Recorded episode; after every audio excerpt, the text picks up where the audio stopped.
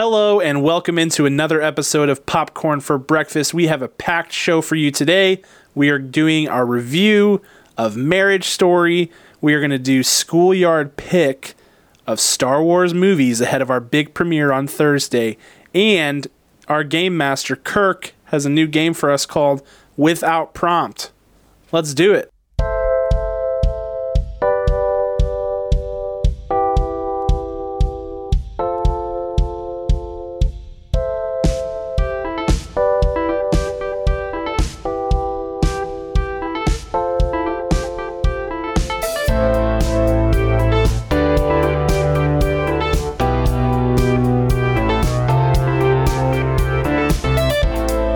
Thank you for joining us on another episode of Popcorn for Breakfast with my co host, Kirk.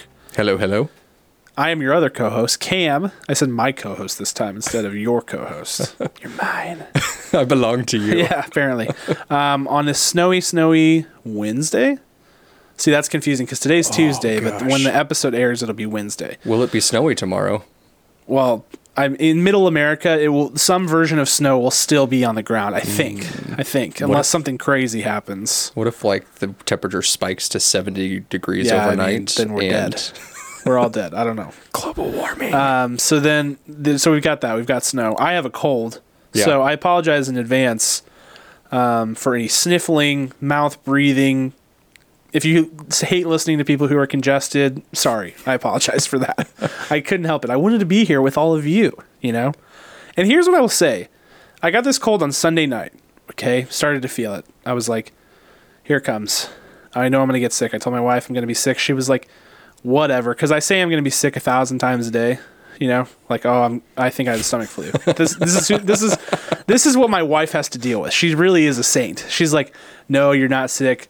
And then every one out of every billion times I actually am, and I'm like, see, I told you I'm sick. I have a cold. Anyway, so yesterday, Monday, was horrible. Yep. I was sick as a dog. But then I went to sleep at 8 p.m. last night wow. and I woke up at 8 a.m. and my symptoms are like way, way, way, way better. Whoa.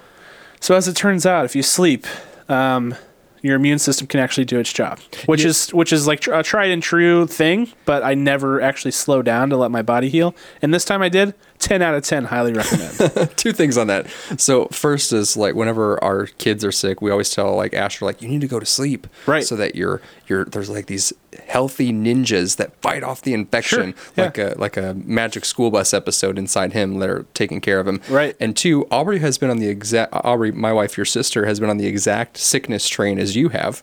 She was very sick on Monday. She felt it coming on on Sunday. Uh-huh. Yeah. Today she didn't get 12 hours of sleep. I'll tell you that, but she felt better today. so maybe I went to sleep for no reason early last night. um, I don't regret it because it was magical. I bet it was. It was. It was great. I was able. I put put the kiddo to sleep. I was like, Jackie, I'm shutting it down. Going to sleep. she was like, great, and uh, it was great. I loved it. And, I mean, I couldn't do it again because I was hardly tired enough to go to sleep. I just had to kind of force myself to. I just lied, lay still, no TV on, no nothing in darkness, and eventually your brain's just like, well, I'm bored. See you tomorrow, and that's what happened. So. Man, I've I've never. So maybe it's just last a maybe it's just a weak cold. Maybe it's just a uh, just passing through. You know, yeah. just a quick bug, which is fine with me too. I don't care because usually what happens. Well, this is before. Remember, I had that sinus surgery. Oof. My cycle every time I would get a cold once a year. That cold would last a week, and then it would turn into a sinus infection, which would last for eternity. Mm-hmm. Now, my nose does its job and drains things as needed, and I don't get sinus infections anymore. Mm-hmm. So that's pretty great. It's a new world. It is. It is. I bet there because you've lived with that for so long, you're just like, well, here comes the infection, and then yeah, it's like just a- I'm like in for the long haul every time. Every time I that's why I'm terrified of getting a cold because I know that it's terrible. yes. But no, I'm already I'm I'm on the healing trail, man. I'll be good to go. well, you don't sound sick, so there's that. That's good. That's good. I feel I feel okay. I feel rejuvenated. That was me sniffing, by the way. yeah. Thanks. I'm, I'm don't try sick. to yeah. Don't try to put this on me, Kirk. I'm We've got uh. making like gurgly sounds like. Well, I told it Yeah, on you. please don't do that. I bet everybody just shut this off when they heard that horrible sound. Fast forward 30 seconds. How long is it gonna do it? for eternity. But no, um, we have a big event on Thursday. We do? So I tell yeah, are you going to be there? What's happening? Oh, we were going to go see Star Wars. We bought a whole theater and Is- everything. Is that this week? yeah, that's that's uh, Thursday. Oh crap! Yeah, so you might want to clear your schedule. Otherwise, free seat. I mean, your whole family's going to be there, so Heck, I'll try to make it. you know. yeah. No, it'll be it'll be a good time. We're stoked. I mean, jazzed for Thursday. Um, and you'll want to stick around at the end of this episode because we've got Star Wars trivia going on on Thursday before the show. And at the end of this episode, I'm going to give you all the details on Thursday. You know, when, what time you need to show up, what's all going to be going on. But I'm also going to drop a little Star Wars trivia question at the end, and there will be a prize associated with that question. So it's going to be very exciting. You'll want to, you'll definitely want to stick around for that one. Yes. Um, But let's uh, let's jump into this. You know, we got a lot to cover. We got a big episode, big, big, big movie, Big movie. Marriage Story. It's on Netflix. Hopefully, you took our advice last week and checked this one out so you can kind of listen along and say, eh, I agree with that. I don't agree with that. Um, because that's what makes it really fun. Mm-hmm. Actually, some of my favorite discussions that I have with people about our podcast is when people disagree with us. It's my fave Ooh. because I am one of these people. I am like the ultimate devil's advocate, which again, my wife is a saint. I don't know how she deals with me, but like anything she gives me, I give her the counter argument to it. Mm-hmm. So I love to debate. I love, I love it, it is- and, I- and that's why I get so mad about like what's going on in social media these days, where like everybody hates to. I don't know. They just like get they shut down the other side Yes. instead of just like engaging in lively debate because that's a really good time. Yeah, and ultimately those always end in name calling, like just really childish games. After Right. after like three tweets, it's like, well, yeah, well, your your mom, and it's like a your mama joke. That's it. Yeah. And I mean, the reality is, like, you're not going to change somebody's opinion. No, we're And we're all stubborn. Yeah, but but what you can do and what you can do and still have fun and be respectful is like have a good lively discussion about about something that you feel passionately about or maybe even don't. I like to talk about things that I don't care that much about and still argue it because I'm a weirdo. Um, but yeah, I mean a lot of so we'll jump into what's popping because it kind of segues into what I'm talking about. Yeah, there you go. By the way, I've got this like horrible canker sore, and that really hurt while I was making those popping sounds. Well, that's why you're one of the best in the biz, Kirk. That's why that's why we pay you the big bucks. It's because you persevere. I do. you play through the pain. I had to say it because it wasn't my best pop, and I just want to say that I was um, fighting back tears. You're fighting back through that. you're like crying over there because your lip, is, your mouth is cut open on One the inside. single tear drops. Yeah, it's like Michael Jordan. You know, Michael Jordan played in the playoffs with the flu. You know, he had like Yeah. 102 fever. Yeah, it's you. That's Impressive. basically you just now. So, yeah, good job. it's a canker sore. yeah, it's not the flu and it's not an NBA playoff game, but the Stakes. stakes are still high. The stakes are still very high. Well done. Um, so yeah, on the theme of like internet trolls debating things, the internet caught on fire last week because Star Wars is doing press tour. You know, they're doing they're doing all their stops at all the big events. They're getting quotes. They're doing the whole thing. During these press tours, without fail, you always get weird quotes. So we talked about um, Motherless Brooklyn that one time whenever um, Ed Norton was like, that song changed the direction of the film. You know, you hear weird sound bites like that that you're like, is that a real thing? Are you sure? When really it's just like that they've been on the road for like six months and they want to die. And so they don't even know. They've been asked the same questions so many times they don't even know what they're saying anymore. They're delirious. Nevertheless, they're doing press for Rise of Skywalker. The whole gang's out there. Oscar Isaac, Daisy Ridley, John Boyega, um, JJ, they're all talking. Adam Driver. And The Last Jedi is coming up, right? Because The Last Jedi is a very controversial film. We haven't really like taken a deep dive into that on this podcast, but I think it's well known that it's a pretty controversial film, right? So they're out getting quotes and a theme emerges where even the cast and JJ are saying some offhand things about the Last Jedi. Let me let me read you some of these. Um, actually, I won't read them because they're very long, but I'll paraphrase. Thanks. So Daisy Ridley said when JJ returned for Rise of Skywalker, she felt like crying, and that the cast had a collective sigh of relief knowing that he was returning. So that feels like a backhanded shot at Rian Johnson, right? I'm not the only one who thinks that. John Boyega said uh, that the ri- that uh, the Force Awakens felt like a really solid start to something, but then that Oh, I forgot he's British, right? Oh, yes, Nigerian British. Yeah, so he was like, if I'm honest, you know, he was like, if I'm honest, The Last Jedi felt a bit iffy to me. you know, and he, he went on to say that, It's a beautiful accent. so thank you, some of the character choices and plot choices and things were questioned among the cast, which I think we knew a little bit of that because Mark Hamill talked about some of that. And, you know, you, you heard things about that during the, during, after the last movie came out. Um, and then JJ, you know, you expect JJ, a man of the business, to be like, Rian Johnson made a great movie. That's the end of the story. But even he was being, I mean, and I don't have a lot of problems with what he said, but basically he was like, I think people didn't like that movie because they don't, they weren't ready to be told that what they care about in Star Wars doesn't matter. And that The Last Jedi is very meta and it got a little too real with like Luke throwing the lightsaber over his shoulder and like Snoke's Snoke never being explained before he dies and like Rey's parents thing not being explained. Like it got a little too real for people. Mm-hmm. Um, so I want to dive into the Last Jedi thing Yeah. because this is I want to get your take because this is one of those things where it's if you go on Rotten Tomatoes, you know, there's like high critic score, low fan score. And I want to talk about like why that is. And and I want to get your thoughts on per, like why you think that might be. So the people have always kind of hated on this movie from from out the out Yeah. the get go from the gate, right? Yeah. I think they kind of wanted a movie to hate in this trilogy because they hated parts of the prequels. Right. You know, Phantom is that in the prequels, and they're just latching onto this one. Um, it was interesting how what you said about the, the things that you think matter don't. Um, and like specifically with Snoke, because he was a big deal in Force He Awakens was. And everybody who's Snoke? Who's Snoke? Who is and then he? just gets offed in Last Jedi Yeah. without really any effort. But then there's been a lot of that in all the Star Wars movies. I think so too. Sometimes you get like this 12 minute trail uh, screen time, which is a lot of time uh, of a character, and then you're like, whoa, what's going to happen? Boom, dead, gone. Or they just run away, and Yeah. we never see them again. Uh, one of my all time least favorite people is General Grievous in Revenge of the Sith. Hate that character. Yeah. And gets this big, big blown up um, scene fight with Ewan McGregor on that on that creature flying through whatever. Yeah, yeah.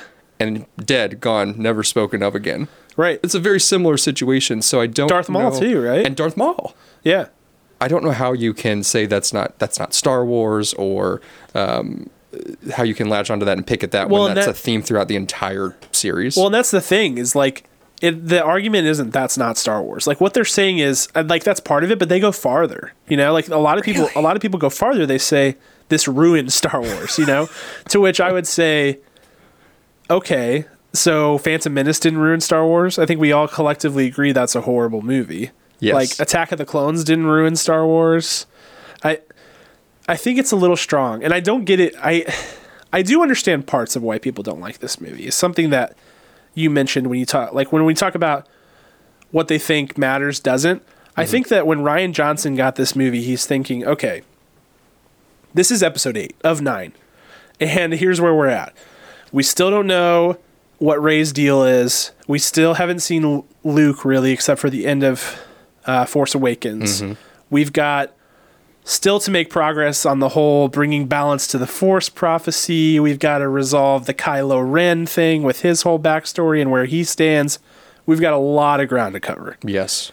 And so I think what he's seeing is like there are things that like people are forgetting. I mean amongst all the Star Wars stuff and the prequels kind of lost their way in a bit too. And he's saying let's bring it down to basics. Mm-hmm. So like everything you care about, the Jedi Order, the Rey's parents, Emperor Snoke, none of that matters. What mm-hmm. matters is that we've got light side, dark side battling. And we know that at some point there has to be a balance restored to the force that hasn't been completed yet. That's the prophecy that has to be fulfilled that has not been yet. Mm-hmm.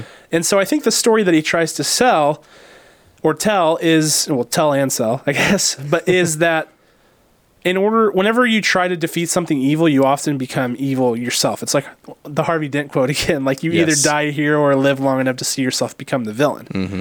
And so we get a little bit of you know Poe's big scene at the beginning of Last Jedi, which I absolutely love, where they're doing the bomber runs on the uh, uh, dreadnought. It's brilliant. It's awesome, but it's also like tons of people died doing Yes. that. Like resistance people died. They they get off like every second of that scene. Yeah, you're right. Right, and, and planets get destroyed and, and things are happening. And so I think Rian Johnson took a, a big step back with this movie and said, look, man, the resistance is not a means to an end. Like the resistance is just as bad as the Empire or whatever it's called now, the First Order. And that is a message that's tough for people to swallow because they like that there's a good side and a bad side. But it wouldn't be Star Wars if there wasn't some blurred lines. I mean, Darth Vader is like the perfect example.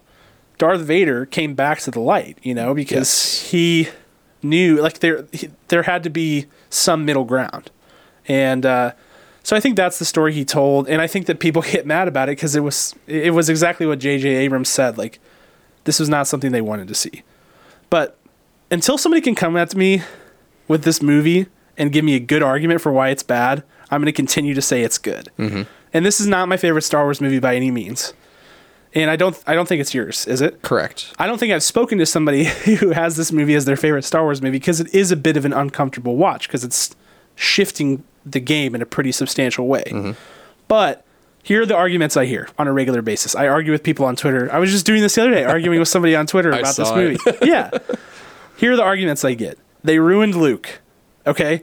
Well, they didn't ruin Luke, and here's why. So the people the problem that people have with Luke is that he's like all grumpy and like anti Jedi, anti Force, anti all this stuff. Well, you have to realize where Luke is in his life. He went out to this island to like teach to build the new Jedi Order, where like it started, and train up all these people, and he failed mm-hmm. miserably. Right, like his star apprentice, he turned on him because he could see darkness in him, and kind of like started this whole debacle. Yes. And so he hates himself, you know? Have you ever been around somebody who hates themselves? Yes. They act like that. They act like they don't care. They act like everything sucks. And so this movie was bringing Luke back from that. That's so that's one. Another one. People hate that Luke did the Force hologram, which I'm like one of the big arguments about the first few, few movies was that they didn't go like they weren't getting new force skills or they weren't getting new technology or anything else. This is a new skill. Why is that more ridiculous than anything else that happens in the movies? And if he's the last Jedi and he's been chilling on this island and he's the the master Jedi at top of the top Yeah, of the best one here, we've ever seen. Why can't he do this cool thing where he just imitates himself, just pushes his yeah, wh- image over that Why way? is that more? Why is that more ridiculous than a force spirit? Yeah, Why I- is that more ridiculous than the lightsaber talking to Rey and telling, like, calling to her? It's not. It, it's not a gimmick either. I think I've heard that too. They're like, "Oh, come on," um, but there's no way that you, anyone would have been happy if he was actually standing there when he got plum- plummeted, plummeted, whatever, Yeah. with all of those lasers Right. and blasters, and then just says, "Okay, let's go." You know, like Yeah. it, it had to be something like that, and I thought it was well executed. Yeah, so that's another one. The Holdo maneuver, which of course has been Laura Dern's Admiral Holdo, takes her ship and hyperspaces into those Sith ships and destroys all of them. Yeah, man. I hear that one a lot that it breaks Star Wars because, well, you know, hyperspace actually takes place in a different dimension and therefore cannot interact with items of the physical. Like, stop, okay? stop. We are literally. So, first of all, there are many articles that talk about how this could be possible, even with the theoretical gobbledygook. Yes. But also, we're argue are we seriously arguing about what is at best theoretical and at worst fake science? Like is that really what we're arguing about? That's It's science fiction, dude. Like come on. So that one's dumb. Um, the group being apart the whole time, people argue about that. Blame J.J. Abrams, who sent Rey off to an island at the end of the seventh movie. That's not Rian Johnson's fault. Oh, they're being apart. Oh, what happened when Luke uh, was training with Yoda? Yeah, was he, he was gone. One, that's everyone's beloved favorite film, Empire. Like, Right. It's the same. It's the same setup, guys. and they're not together. It's literally the same thing. Yes. um, so that um, the original cast never reunited. Blame JJ again for killing Han Solo in Episode Seven. I'm, so what I'm saying is, there's I have yet to be presented with a good argument. Yeah. If somebody came to me and said, "I didn't like the writing, I didn't like the acting, I thought the production looked like crap," fair. I mean, I don't like I don't like certain things about this movie. I don't like when they're on Canto Bight, but like the whole this is the worst Star Wars movie ever thing. The like, if you go on any Star Wars post, seriously, any post on the Star Wars Facebook or Twitter, well, only Facebook because they have the laughing emojis. Mm-hmm. You see a thousand laughing emojis and angry faces from people who are so like ticked off about this movie, and I just like flatly do not get it. Which is, I have a very similar feeling to you on this movie. And again, it's not our favorite one of the entire series. However, it's it's pretty ridiculous about people hating on it so much where they don't have the argument. So Yeah. it's not our favorite. We're going off on, on, on those people because they have no ground to stand on. Right. I just I want a legit argument. That's Yeah. all I want. And and I think that it's frankly like I think it was pretty gutless for John Boyega, Daisy Ridley, whoever else made comments about this movie. I think that that was cowardly. Mm-hmm. I think that they're giving in to the trolls. The same trolls, by the way, who basically ruined Kelly Marie Tran's life by hitting her with a bunch of racist comments and talking about mm-hmm. telling her to kill herself on Facebook and stuff. Like not to get real, but like Yeah. why why are we giving in to the whims of the masses when they're doing stuff like that? Correct. That's not cool. it's not okay. She's just an actress. Let her Yeah, do and her job it- and so- add her part to the story. Right. And And when they did the same thing to Jar Jar Binks, man, which like they did, Yeah. yeah. everybody hated Jar Jar Binks, but you're seriously gonna like give death threats to an actor? right. Come on. Stupid. So it's it's that thing that like Star Wars has toxic fans. We've talked about it before, mm-hmm. and it's a to me it is the single dark cloud over what is really a very fun and awesome series of movies, and I'm I'm tired of it. they are the Sith. They are. That's they them. are. They they were. You know. Yeah, I feel like Obi Wan Kenobi. Like Mm-hmm. you were supposed to destroy the Sith, not join them. You know, I feel like that. It's not okay. Anyway, sorry, I got a little heated about that Hey, it's okay. but it's just it's it's ridiculous and i hope i will be let me just tell you if jj retcons anything reverses anything that rian johnson did in that last movie for a reason that is fabricated or just doesn't make sense i'm gonna lose my marbles i am gonna like would, would we get rid of his chair here in the Oh, 100%. I mean, I would. Man. I love JJ and I trust him to do a good job. I really do. I'm I'm very much looking forward to this movie and his like I said, his comments don't bother me that much. I mm-hmm. wish he would have been more supportive of Rian under the circumstances, Sure. but he didn't say anything wrong. He Yeah. just said this was a more meta Star Wars movie and people weren't ready for that. True. That's true. The only thing that I would let him retcon, and it's not really that because it's more of like a lie being unveiled, it would be that Rey's parents are just I agree. junkers. Like in fact, I'm anticipating that. let them be more important. Let them be connected to someone we've already known. yeah. I think I think that it was something that Rey had to let go of. Mm-hmm. In order to keep growing. Right. And, I think that's why that's what I think that's why I think that's why Kylo gave her that information. Like, did he tell you the truth about your parents Yes. and all that? Was because he was still trying to get her on his side. And we needed to see what that character does when she's faced with that reality. And then some at some point, now that she's a baller, um, as she always has been, but when she moves Yeah. those rocks, man, come on. I know. then uh, here in this this final one, hopefully we'll see the, the real the real truth come out. yeah, I, I, I hope so. That that would be that would be one thing that would be really cool. Um, but if they bring like if they like bring Luke back to life or something, I'm out. I'm gonna be mad. Uh, so we'll see. We will see on Thursday. I'm very Thursday. very very excited. I am anticipating a great time. Um, all right, next we've got some trailer reactions. First of all, and this I'm being a little selfish. Being a little selfish here. You're allowed to be. I want to talk about In the Heights I want to too. because we love In the Heights, Kirk. In We- the Heights. Yes. So trailer came out last week. Dude. I was not anticipating it. I didn't know that this was happening. Lin Manuel tweeted a poster, and I was like, "Wait, what?" And the next day, trailer came out. I was, it was an experience. Weren't you just like so content when you saw it all? It was. Hopefully, this is objective and it's not just my biases. I really thought the trailer was beautiful. Yeah. I really think that what they've done, what they appear to have done, um, is made a really beautiful, awesome movie. Yeah, th- it doesn't happen all that often where you have something that's adapted from either a play or a book and it's coming on film and then you you see the trailer or you just see the movie itself and you say Yeah. that's it. That's exactly what I imagined. Yeah, so like I've listened. I know you've seen this show on stage. I have, I've yes. never seen it. I'm jelly, big time jelly. Oh man, I wish you could have. Um, but I haven't. So I've only ever listened to the show, and I've listened to it millions of times by now. I listen. I listened to it literally this morning. So yeah. when I saw the trailer, it looked exactly like it did in my head, which is almost never the case for movies that are adaptations of things that you've either read or just heard.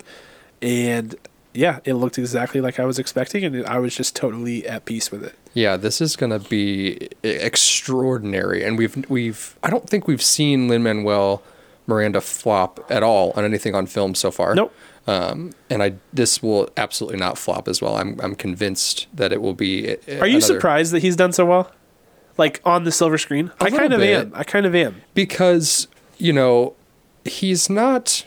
I don't want to be too cruel, but he's not this esteemed actor. Right. But the roles that he takes on, he brings such honesty. Uh, he just brings it up, and he just he kills it. Right. And it's not that he's going to get nominated for an Academy Award or anything. At some point, I think he will. Just because he works so dang hard, you can tell. You can just tell he just totally grinds. It's just his. It's who he is. And maybe that's that's what it is. You know, he's a creator, and but he injects himself into the story because he know that he knows that he wants to do it. He knows that how he wants to take it on. Um, but he's more so a creator. So I don't necessarily think we would receive an acting nomination, Sure. but director, writer, one hundred percent Right. uh, credit for that. Yeah, dude, he's a genius. Um, John M. Chu, who's directing this film, directed Crazy Rich Asians, Yes. which is an awesome movie. One of my faves from last year, Mm-hmm. um, or was it this year? Is that this year?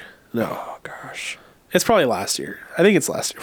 if it's this year, it's been a it's long been a long year. year, man. I don't know, um, but that's a really fun movie. So I, I just have the utmost faith that they're going to do an awesome job with this project, and I am even more confident after seeing the trailer. Mm-hmm. The music sounded awesome. if you're a big fan of Hamilton out there, Anthony Ramos, uh, who was in the original Broadway cast of Hamilton, is in this. He played Yeah. Philip, he and Laurens, and he is he is in this as Usnavi. Yeah, lead role. Lead role.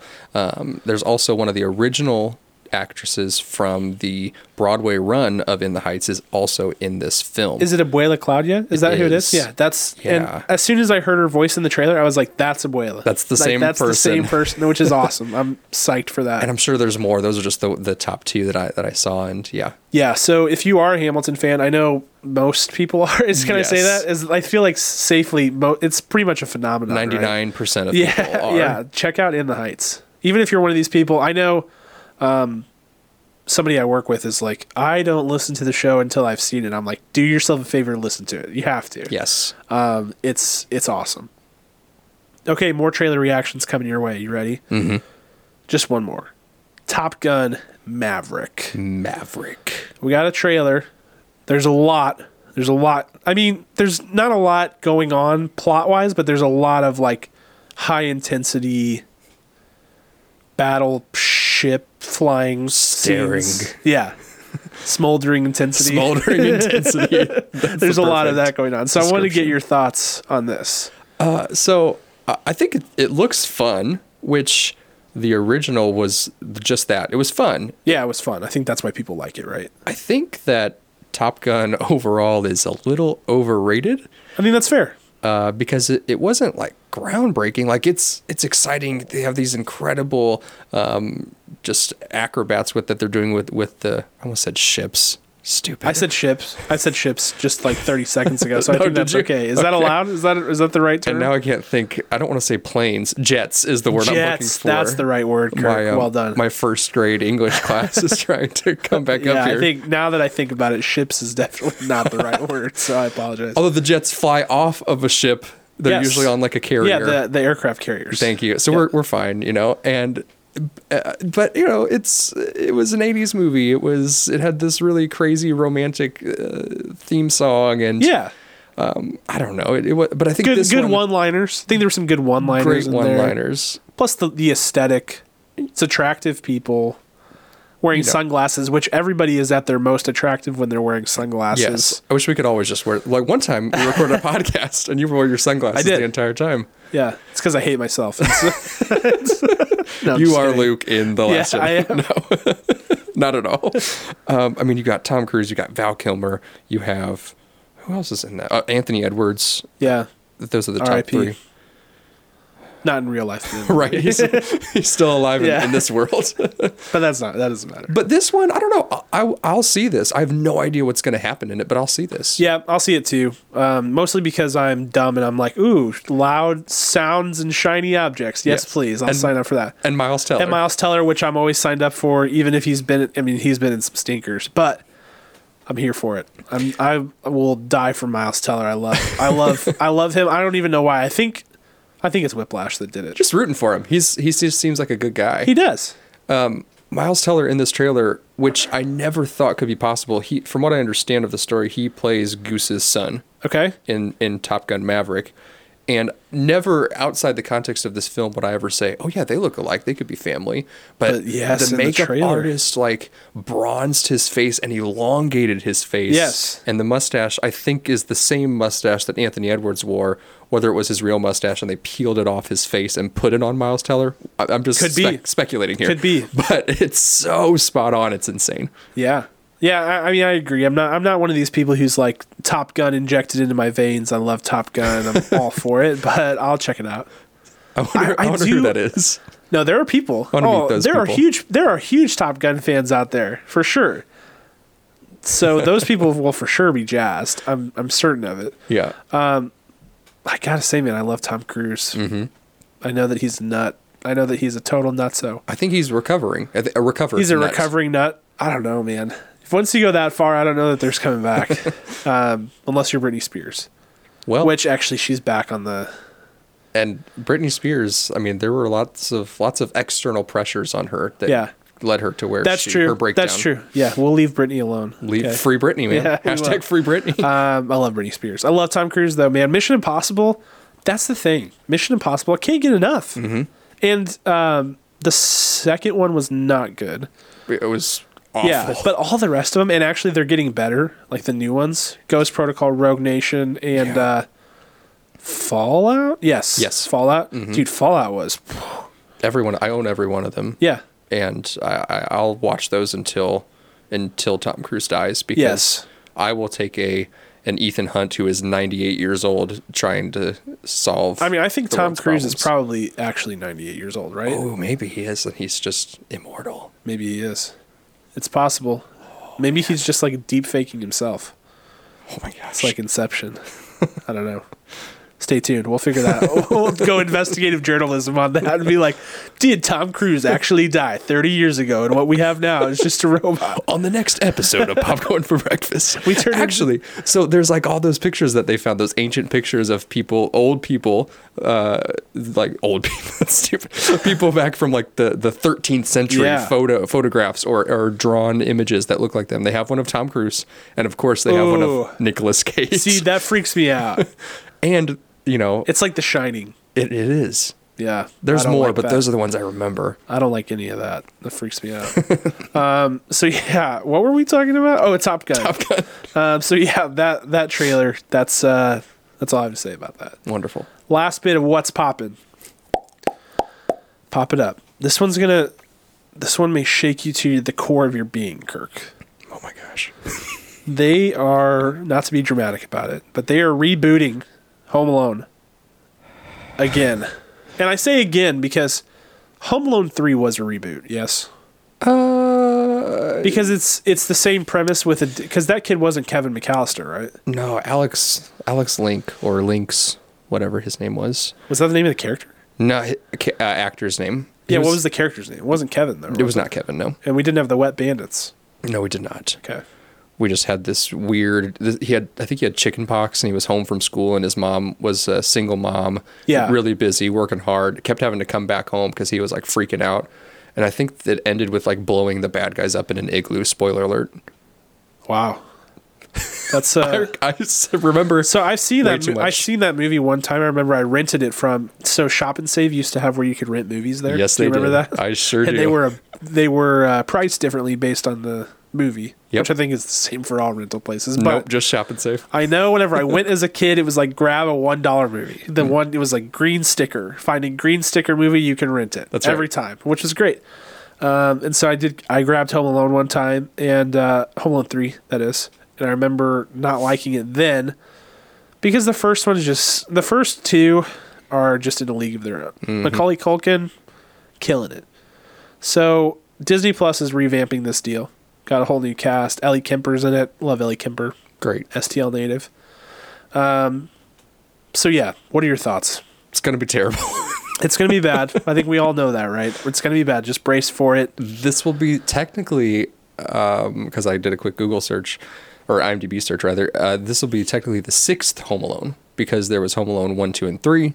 There was a Home Alone four with French Stewart as the villain, Oh, and then there was a fifth one which I believe was called Home Alone Holiday Heist, which had no one of reputation. Maybe Ed Asner and someone else, but how have I never heard of this? how I've also Was it like a Sci-Fi Channel original movie or something? Sci-fi. like. Sharknado. like the Kevin McAllister, you know, i implant. He is actually um has lasers and they're in space. Yeah.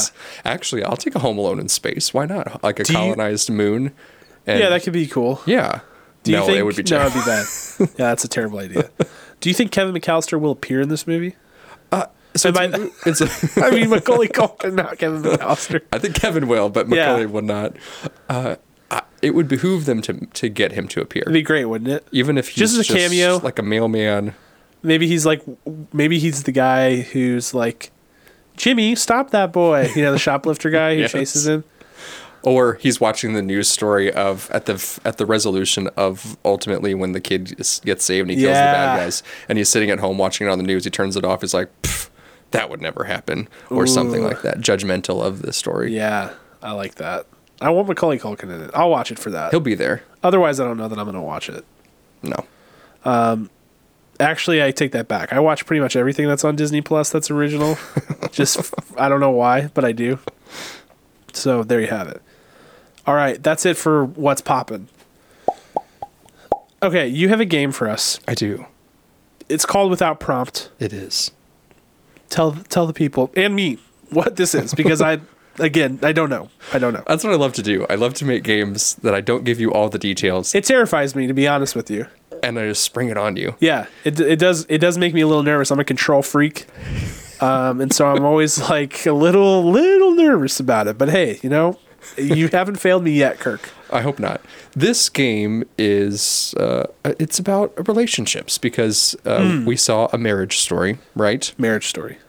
Oh my gosh. You're gonna be like you're gonna be like how I am with Joker. How I always call it the Joker. You're gonna call this a marriage story, like a Christmas story. No, uh, actually, I saw a marriage story. Uh, Oh, boy. Lifetime original with, uh, you know, the the the girl, Rosie O'Donnell and you know, the the bride from Father the Bride. She's in it. And, oh, good, yeah, I I like that one. Oh gosh, now now they're gonna make that movie. So this this game is about Marriage Story.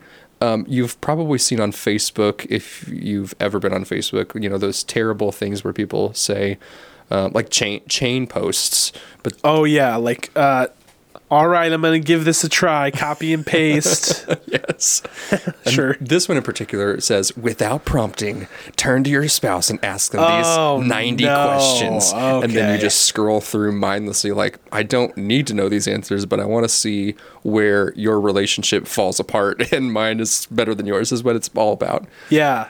I would I could tell you there's a part there's a part in this movie that's actually just like that where she says she asked him what her cell phone number was Mm-hmm. And he didn't know it Yes. and I was like eh. I mean I do know my wife's cell phone number I will say that Yes. Uh, I could see how you couldn't how you wouldn't though mm-hmm. I don't know everybody in my family's cell phone number Well, I'll I don't you- know your cell phone number well, that's question number one you've already failed. oh no no it's not. But the you know when when uh, Aubrey and I first started you know dating, I said, "Hey, you need to memorize my phone number," and she's like, "Why?" I was like, "Well, if you're ever in an accident or without your phone, It's a good point. Phone dies. You need to memorize my phone number." And I was someone who didn't get a phone until much later in our generation. I didn't get a phone until I was 18. When what a lot of my friends got phones when they were 12. yeah My parents um, decided they're like, "Well, all your friends have phones. Use one of theirs," which was a sound logic brilliant move. yeah it is that's clutch Uh, so yeah, that's not one of the questions, but I'm Okay, going to be asking you a series of questions about me oh no that I've not prepped you on, right and we'll see what you answer. We will. That we will. Are you ready? I, I am not, but let's go. Without prompt, what are my initials? Ooh. Wait, wait, wait, wait, wait, wait, wait. I do know your middle name. Why can't I think of it? I don't know. Why can't you, Cam? Um, You've only known me for a decade, maybe longer. what is your middle name again? it's six letters. I know because we talked about it on the game. It is. Yep, I had to count, but it is KTD. KTD. Yeah. No. Were you thinking Tiberius again? No, I was thinking Thomas. Thomas. No. What is it? It well, is what are your initials? I'll, I'll get it if you tell me your initials. K E D. K E D. Eugene. Nope. That's six letters though. It is. Why do I not remember this? Did I have like bash my head on something and get amnesia? I mean, I guess I don't walk around saying my middle name, so But it's weird because I just I knew this when we did the last when we did the mm-hmm. game. Edward. Edward. That's right. I knew that. Funny that you said Thomas because my granddad's name is Edward Thomas Doolin. I knew it was a family name. Yeah. I knew that it was like yeah, it was one of those things. so if my family's listening, they're probably giggling. They're like, "Bah." Yeah. Yikes. yikes. That was this, not Off a to strong a showing, dude. I tell start. you, I get into these. I get into these games when you spring them on me, and my brain shuts off. It's like Yeah. it's panic, sheer panic. Number two. Okay. This one's a classic with all these on Facebook. You ready? Oh, so. I had to leave it in. What is he doing right now? Oh, Me. What am I doing? Right? uh, podcasting. you got it. You got it right, Ooh. man. You're so you're so good. I don't know why that's They always in ask there. their spouse what they're doing right now. Yeah, and they're usually like, uh, asking me the survey. Kissy face. I Like mean, it's not wrong. Exactly. it's such a dumb one. I had to leave it in there. Um, name something I hate. Name something you hate. Anything. Okay. Um, It could be a band. It could be, a, I guess, don't say a person because I'd feel bad. um, A movie. no, you you hate burgers with everything on them. That is correct. Yeah, you like you're a plain guy. I'm a very picky eater. Yeah, you're a plain burger guy. Yeah, Touches my heart. is that true? That's true. Okay, that's what I knew that. That's very good. What's my favorite color, Cam? What is your favorite color? I'm gonna say blue. Blue is a great choice. Not correct. It is not correct. Ooh. And this is probably my fault. I have three different favorite colors for different reasons. Let me, let me break this down for you. How was I ever supposed to get this right? this is a weird thing with me here. So my favorite color is red.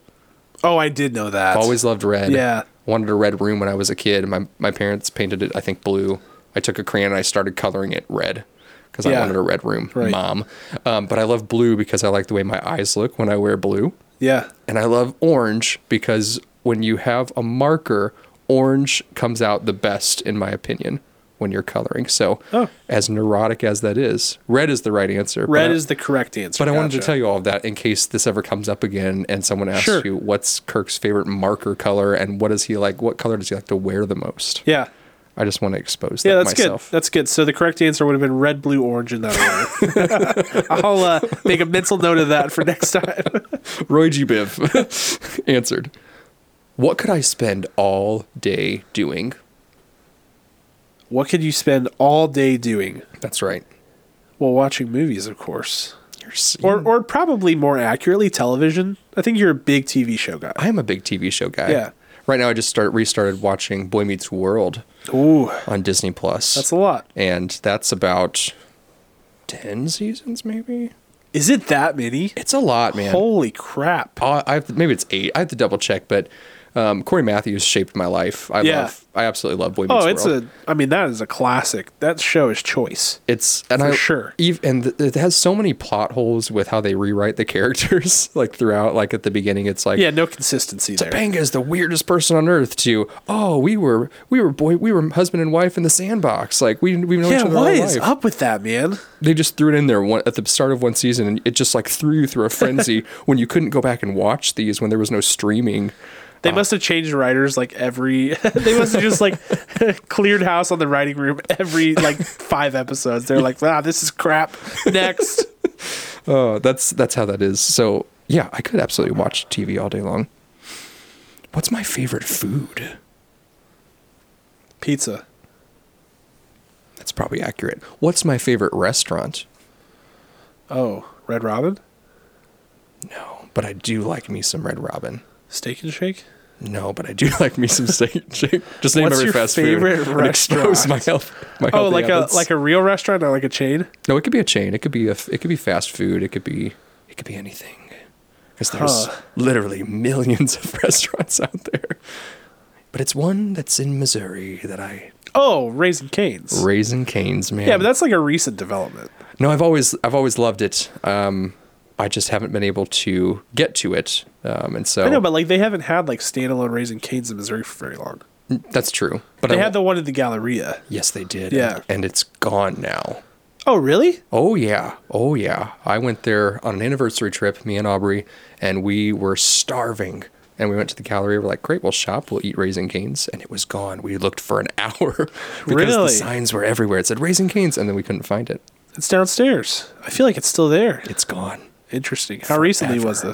this? Probably like three years ago. So it's been gone for three or more years. No, I call baloney on that because I Mm-hmm. just went. We just went to the Galleria like literally not that long ago, and I ate Raising Cane's with Marshall. I I don't believe I'm fact checking correct. it. I'm fact checking it right now. We'll update you later in this episode. But what I want to know next is do you know do you know what an ideal night looks like for me? No. Can't say that I do. I mean, I think um, probably involves Little Caesars pizza and binge watching something. Is that wrong? Oh man, no, it's not. It's really not. I am. I'm very predictable, and uh, I watch a lot of things. I watch as many things as I possibly can. Um, are you like that? Is that how your nights go? Like you, you get home, you eat, you you play with Marshall. I think generally, yeah, my nights are I go home, we make dinner, Yeah. whatever that looks like that evening. Who knows? hmm Then we sit down and eat dinner, play with Marshall until Marshall goes to bed at eight. At eight, we go downstairs so that we don't make any loud noises that wake him up Mm-hmm. and ruin our whole life. Every step you take ruined my yeah, life. Yeah, exactly. Literally, we have an old, old house with very, very squeaky floors. Mm-hmm. And Marshall's not. He he really isn't a light sleeper. I'm sure we could stay upstairs, but you just run the risk of like dropping something, Yes. uh, accidentally setting off the alarm.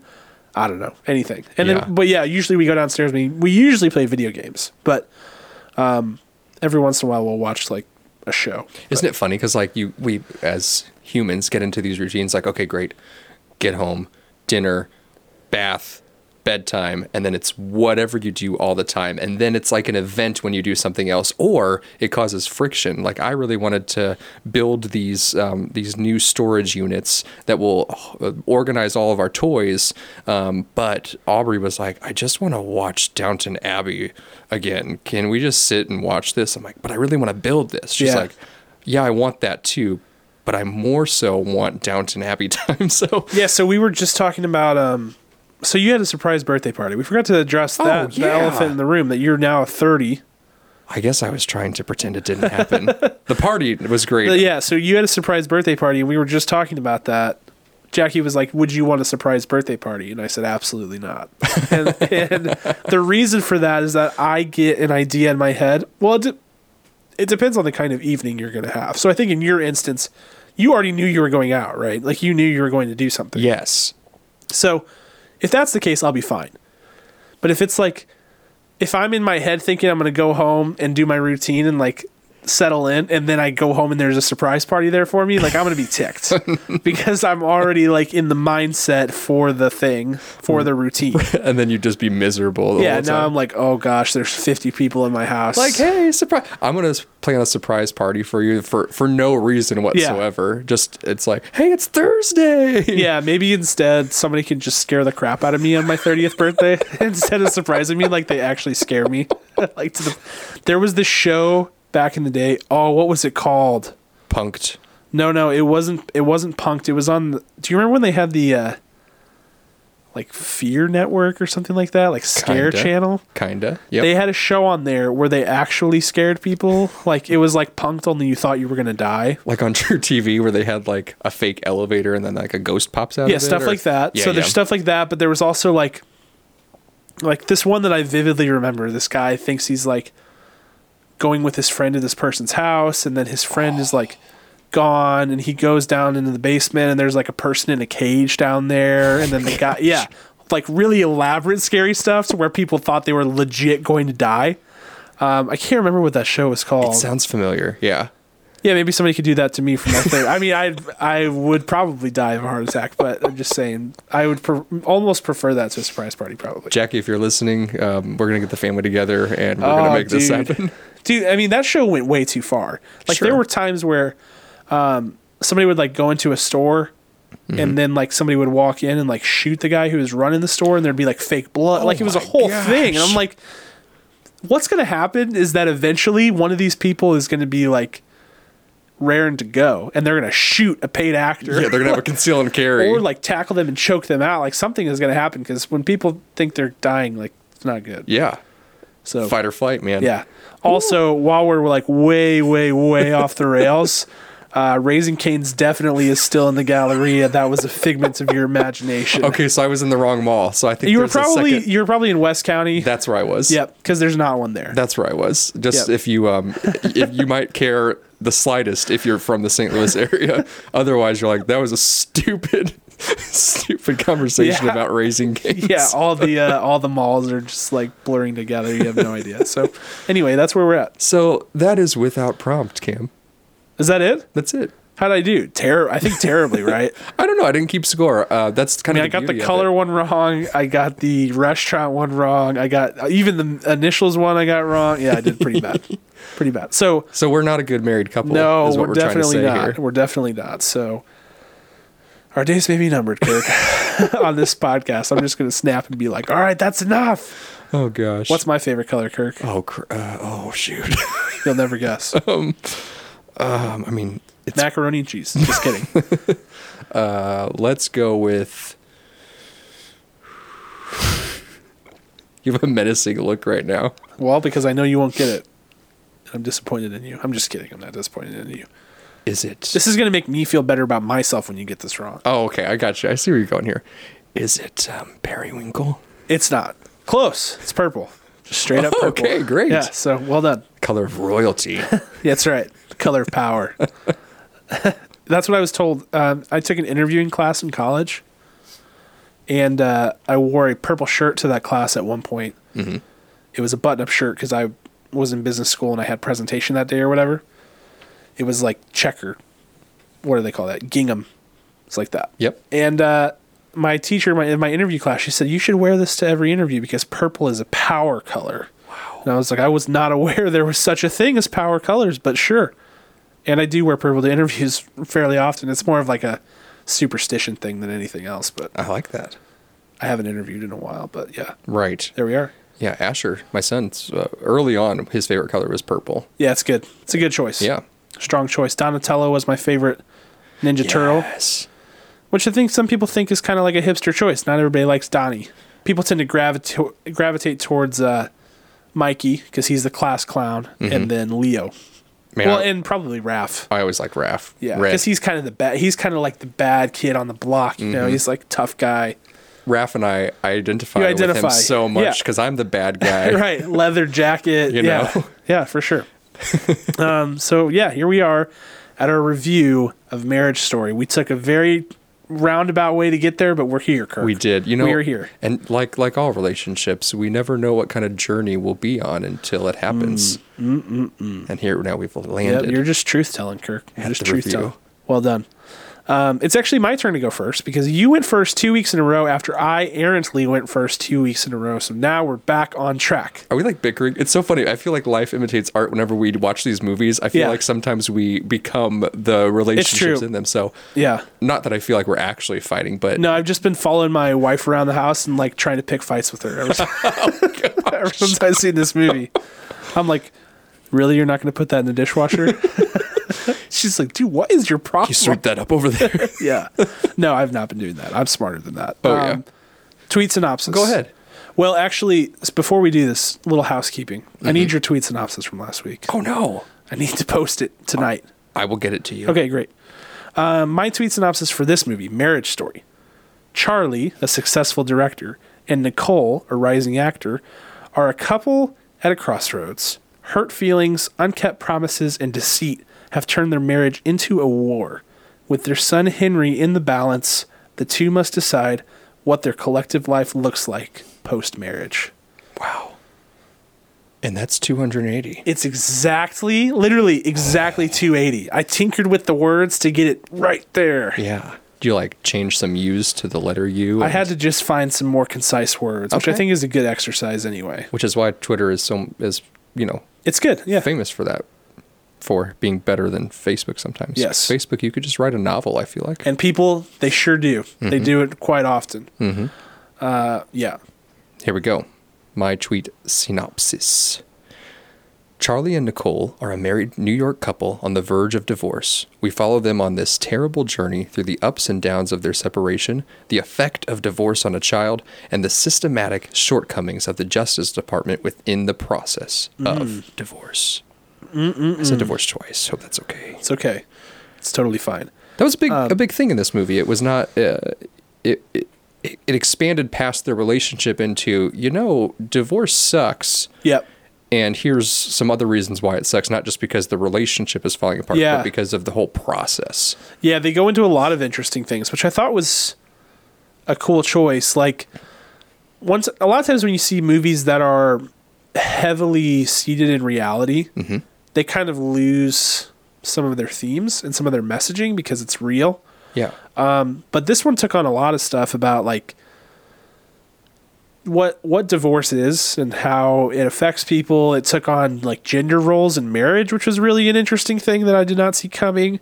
Um, yeah, it took on a lot, a lot, a lot of different things, which um, I think is pretty impressive. It's a very ambitious project, so I thought it was uh, it was interesting for Yes. sure. Let's dive in. And the Oscar goes to. I'm cheating a little bit here, Kirk. Cheat. You're I'm giving- cheating you're cheating in a movie about divorce. That's right. I'm giving Okay. uh, the Oscar to our two leads, Scarlett Johansson and Adam Driver. Okay. Not just the one. Because they both need each other. They exist yin and yang in this.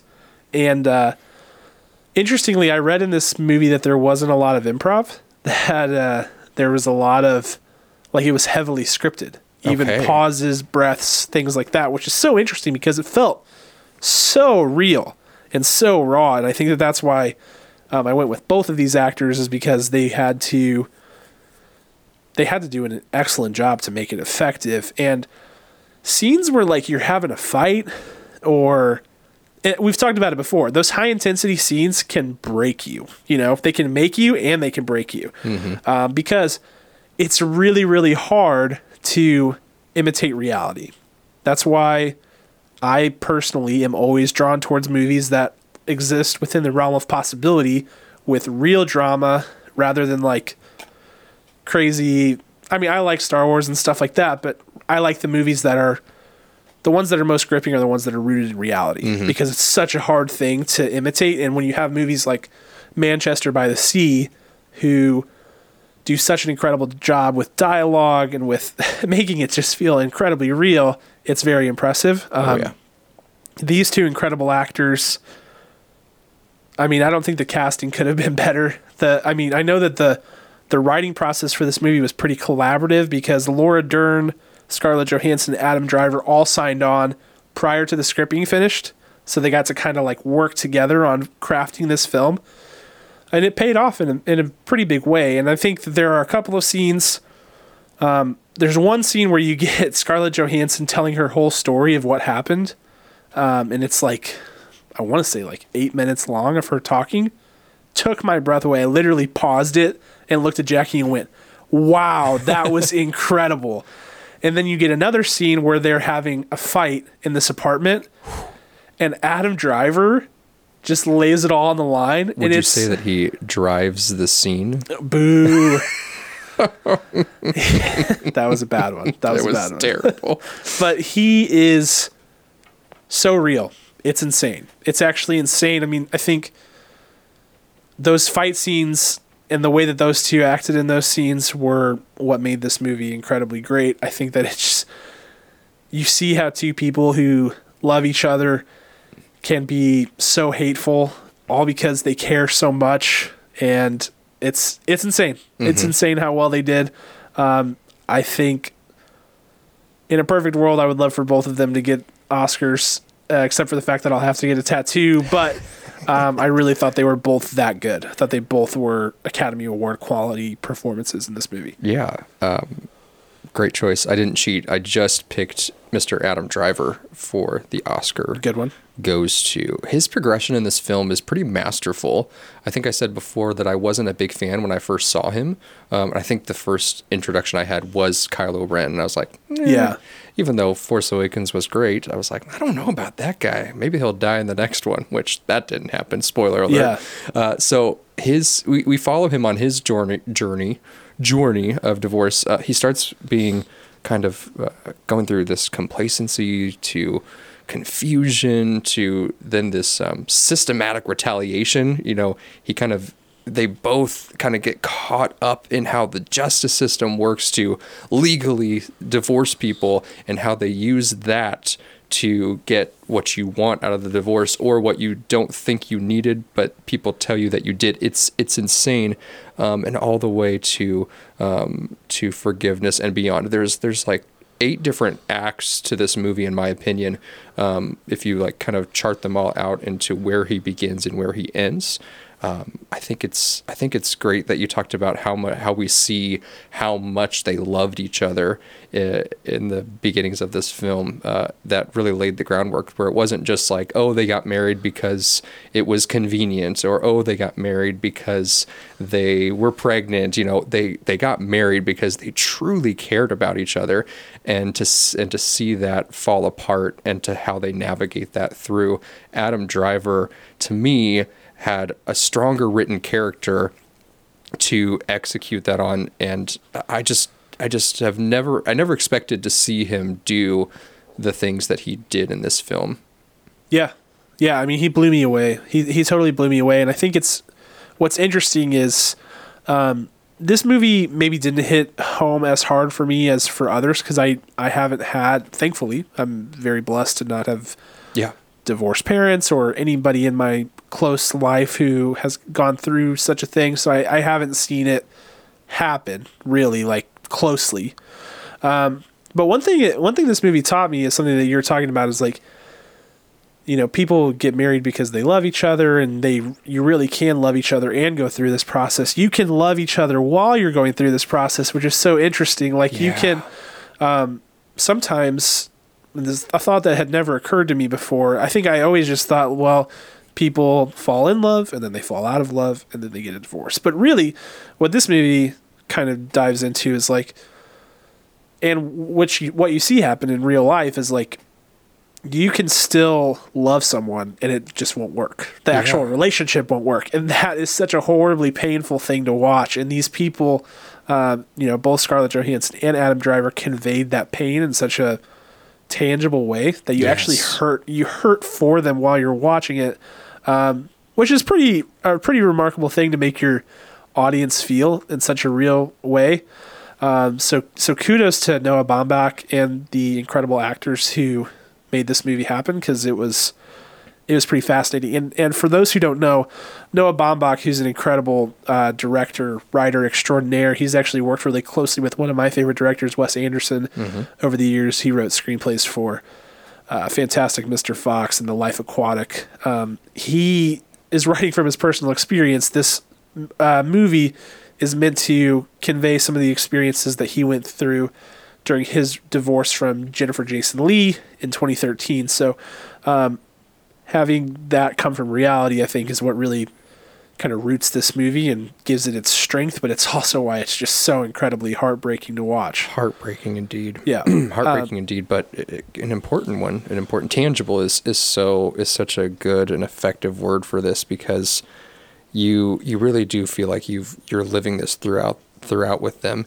and f- yeah, and to going back on to falling in and out of love, I am I am you know thankful enough to also have not you know my parents aren't divorced I'm not divorced but I have had friends and friends of friends who have gone through this and I've seen some of the things that they've talked about that are portrayed on the screen um, about that. About you know they're just going about your normal day, even in the midst of separation, and you might do something like when you walk past them, like touch their shoulder or or um, uh, like high five them and celebrate with them about something that's fun and exciting, and you just you, that you just slip back into that what you knew and were comfortable with so easily. Yeah. and that's just so painful at the same time. And so there's all these points in the movie where you're like, oh, this is where it went wrong. This is where it went wrong.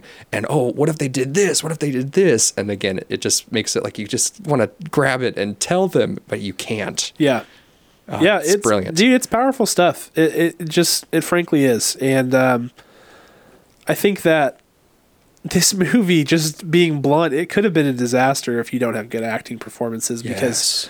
if you're not able to get there emotionally, it's the whole thing will fall flat. Yep. All even the writing, you know, even the writing, which was so spot on, if it's not delivered correctly, um, yikes, it Yes. could be a really bad experience. And that's that's part of why I was also impressed with this movie. Is just the way that it, you know, it's delicate. It's it's a delicate and fragile thing when you got a movie that relies so heavily on the acting performances to be solid. You cannot slip up.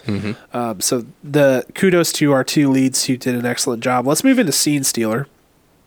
Cheating again. What? I know, I know. I, I, yeah, I'm usually really good at being decisive, and I just couldn't do it. I watched this movie two times, uh, and I was like, okay, make a decision. One person, I couldn't do it. So, my scene stealers are Laura Dern and Ray Liotta. Laura, Oh, yes, Laura yes. Dern and Ray Liotta play the uh, lawyers who are on either side of this uh, family law matter, and who are caricatures of they're um, caricatures of, I guess, archetypes of gender roles. So Laura Dern's character is like hyper feminism to the to the utmost, and Ray Liotta's is like hyper masculinity to the utmost, and, and they use that to Noah Baumbach uses these characters to convey. Um, how, first of all, how gender plays a role in marriage and how it can how societies I, I would say that like a lot of gender roles in marriage are enforced by society so men feel uh, you know in a in a male female relationship men feel the need to provide and protect and all of those things which are probably outdated constructs but it's given to us from day one. We have to do this. So a lot of times speaking from my own personal experience if i am not doing a good job at my job or if something is going on with financially with me where I'm not providing as much, I feel that. And it's it's a weird thing and it's not really like it's it's unspoken. It's just a part of me and I think it's part of that gender role thing. And on the opposite end, you know, Scarlett Johansson's character feels the need to be a mother and be nurturing and she's being held back by that in the same way Adam Driver is being held back by this like hyper masculinity complex. In a lot of Yeah. ways, those things are what make them bad partners for each other. There's like this um, this this piece of art, this image that was drawn a long time ago that got shared on social media where it's this man and he's at the top of a cliff, he's reaching over and he's just barely holding on to this woman and there's a rock crushing his abdomen like his middle body from his back and her holding on to his hand underneath the cliff there's like these spikes going into her so every time that she is pulling him that boulder is kind of crushing him a little more and every time that he is pulling her those spikes are like digging into her arm and so that's Right. what i think about when you describe that and it's uh yeah they there's there's this middle ground that has to be found because th- within those those gender roles that are kind of um, um, decided and uh, by society and there they you have to find the communication that bridges that gap so Right. that you're not crushed and you're not scraping and how you don't end up in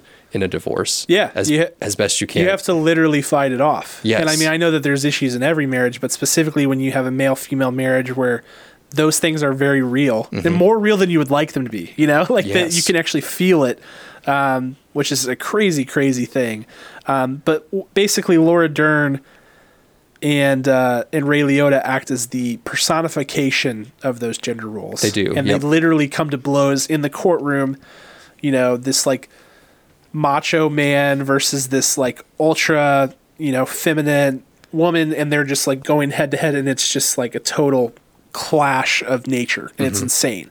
Um, and so those two do a good job of where you can see both sides of it and understand it, but also you can see what's bad about those things. And uh, man, kudos to them. It's it's again, it's one of those things where this was not the theme I was ex- not one of the themes I was expecting in this movie at all. When they went there, I was like, "Hey, man, bold, ambitious, right? Like this is something that." Uh, lots of people have tried to explain and and convey, and it's a difficult thing. But uh, credit to Noah Baumbach again uh, and and the incredible actors who did a great job. So my scene stealers again are Laura Dern and Ray, Ray Liotta.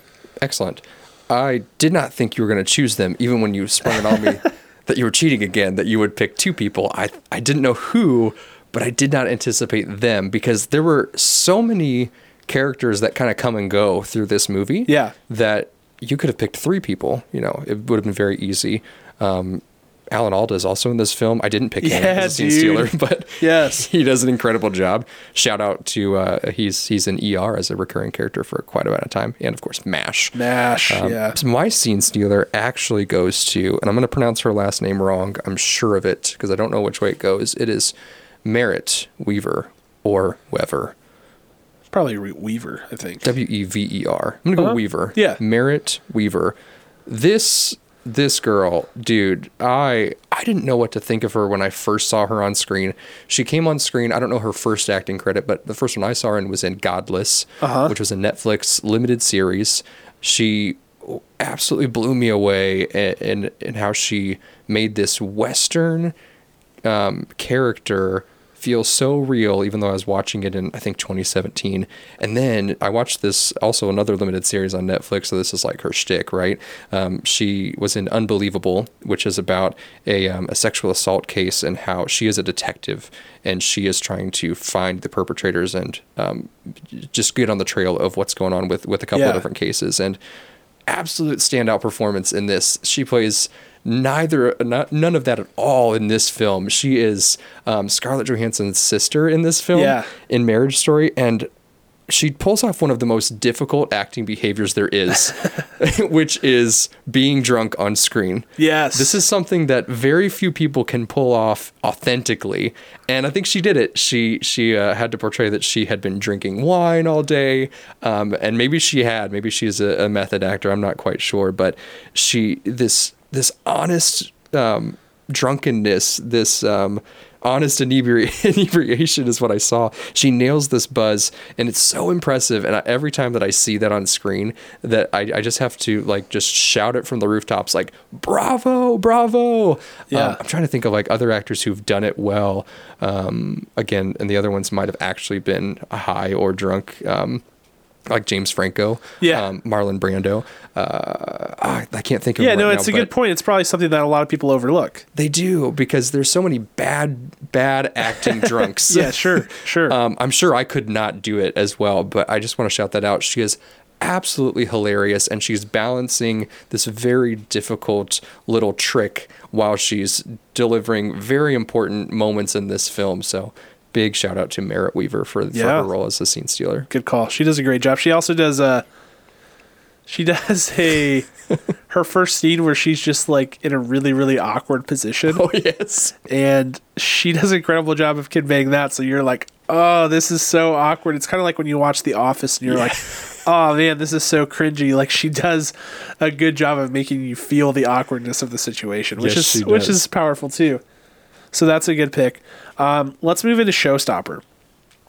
My showstopper is the screenplay, uh, which is written by Noah Baumbach. He's an incredible screenwriter. Um, one of the cool, a uh, couple of cool things going on here. First of all, um, how real it is, how real the dialogue is. There is a scene in particular where you know there are plenty of scenes where they're they're having these big life altering discussions about what's going to happen with their marriage and what's going to happen with their child and all these different things while life continues to spin around them.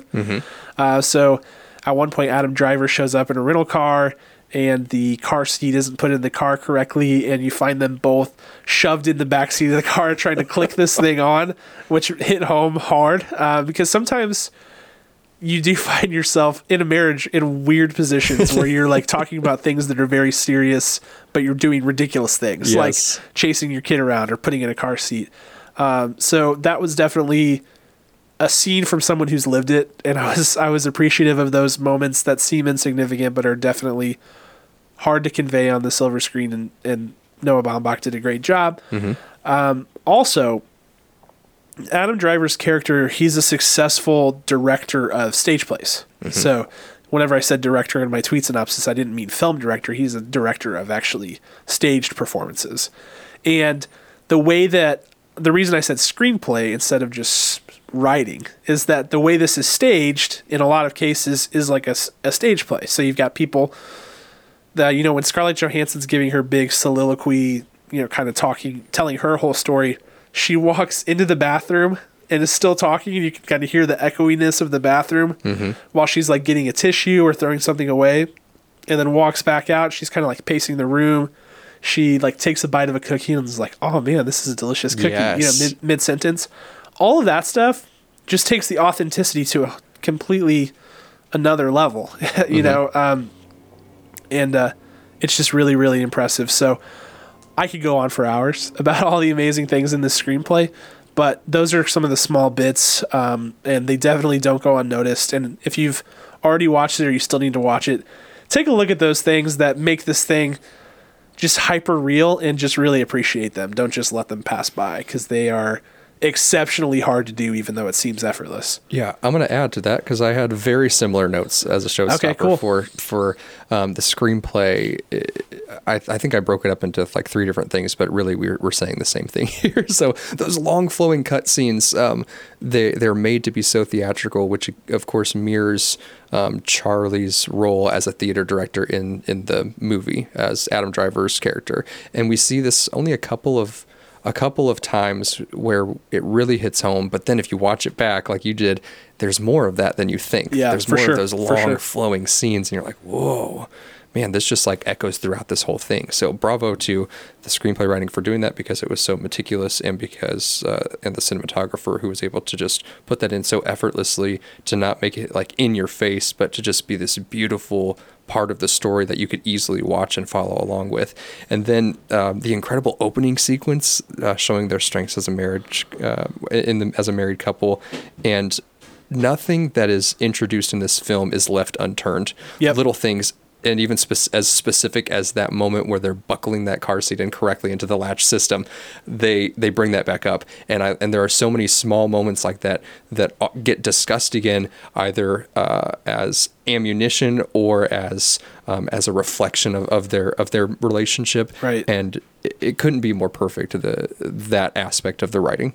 Yeah, yeah, for sure. Um, you mentioned the the second viewing, and I caught a ton. And I actually watched the first half of it um, during my lunch break at work today, and then I let it play as I finished out my day at work. Yeah. Um, but s- so many things I noticed the second time around that were unreal. So um, I was thinking more about the fact about the way that it's staged, and so I wanted to watch it again to see if there was anything else in there that made this work. And so many subtleties. So there's a there's a scene. Um, well, actually, any scene where they're transitioning, like a hard transition, they do things that are very play-like. So they mm-hmm. do things that make it look like the curtain, almost like the curtains are closing in, or we're fading in and out. You know sometimes you go to like a musical or a stage play, and as they're changing from one big set design to another, they do like this goofy scene while all this stuff is going on. Yep. Or something like that. So like, at one point, there's a scene where it's just a plane going, like plane flying over, and mm-hmm. it's like 10 seconds, but it's like a perfect transition. Those things were interesting. Also, the way this thing is, um, I guess the way it was shot, the aspect ratio of it, there's about a half inch border on your screen Oh, on either side. I didn't realize that. And so, what the effect that that creates, at least I think that it creates, is it looks like you're watching a play. A proscenium stage. Yeah, Yeah. It looks like a stage play. Yeah, um, and even the that. stuff that they do with the camera work, they don't get these big super close-ups and things like that, because it's a play. Mm-hmm. and uh, it's kind of it's kind of interesting when you start to think of the whole thing together. Like the thing is called Marriage Story, but it's really about divorce. a divorce story. Yeah, and and it's it's taking the real life drama and turning it into a movie. Like there's a lot of interesting things to dive into there uh, thematically, but definitely give it multiple watches so you can catch all the intricacies of it because it makes it all the, all the better. and make sure that you watch the now famous scene Um, just want to say I posted this first on our pod, You on our did. social media, did. and then it kind of blew up a little bit on Twitter, where Scarlett Johansson is holding their child in outside of one of their homes. Yeah. and it looks like her head, the way she tilts it, is that she her head is on a tiny body, and someone is holding her, and. The, it's in a very intense moment and conversation, and uh, my wife and I are like stunned watching it. But I paused it when that happened, and I said, "Wait a minute." and Aubrey says, I know, I see it too. And we laughed for probably 10 straight minutes. And then we resumed the, the movie. But it was That's uh, awesome. I- I just, uh, of of all the wonderful things, things like that can always make make a movie like this give you that relief of like this tension that you're seeing and going through, and then you just have this big laugh. You're like, okay, let's go back. To yeah, it. yeah, for sure. That's that's definitely a funny one. Um, so scroll back through our Facebook feed to find that one if you missed it the first time around because it's pretty funny. Um, let's do director shoes. let's go. So my my one complaint, I'll say my one complaint because I only have one, is that I wish Noah Baumbach would have trusted us a bit more to pick up what he was laying down because there were a couple of times where he uh, just made it a little too overt in terms of like what theme he was trying to drive home. One scene I'm thinking of in, in particular is when uh, they come to fix Scarlett Johansson's gate because there's been a power outage and they literally have to push the gate closed. And as they're pushing at it, it's like you see her face, you see his face, you see her face, you say, see his face, and the gate is closing in between them. And I'm like, okay, good. I see what you're doing there. I like it. It could have been less in your face because I could I would have probably picked up on it without that, and I think that it would have been more effective if mm. it was like, oh man, you see what he did there? They're like literally close. they're literally putting a physical divide between each other. And there were a couple of times where he's like, this is the thing that I'm trying to drive home. Let me make mm-hmm. it overt so that people can't miss it. And I think that sometimes those things lose effect whenever you know what they're trying to do versus like when you notice it on your own and you're like, "Oh man, well done." Like that's Right. that's very interesting. Yeah, that one goes back to mise en scène, but it was a little, it was too overblown. Yeah. for sure. And and I get it, just for the record. Like I get it's it's got to be hard as a director. You're sending a piece of art out into the world to be judged by all Everyone. and you want to make sure the important stuff sticks. And so sometimes you have a tendency, I think, to make it stick hard. And I and I get it. I, I, I do get it. But um, I think those scenes uh, where that happened, there are probably four or five of them. They lose their effectiveness effectiveness just a smidge, um, just because it was kind of in your face. But that's that's my one critique. Yeah. I you're not gonna like my director's shoes. That's fine. we'll see. We'll see if uh, if you beat me up after this. Uh, I have two. Um, I think Scarlett Johansson's character writing was not as strong as Adam Driver's. Okay. I still think um, Scarlett Johansson's performance was great, but ultimately, I also I, uh, Adam Driver had a better opportunity to win that Best Actor place in, in our in our superlatives today yeah. um, her character felt just slightly more underdeveloped than Charlie's, and uh, because it, it makes sense because it was somewhat of an autobiography of the director Noah Baumbach. Yep.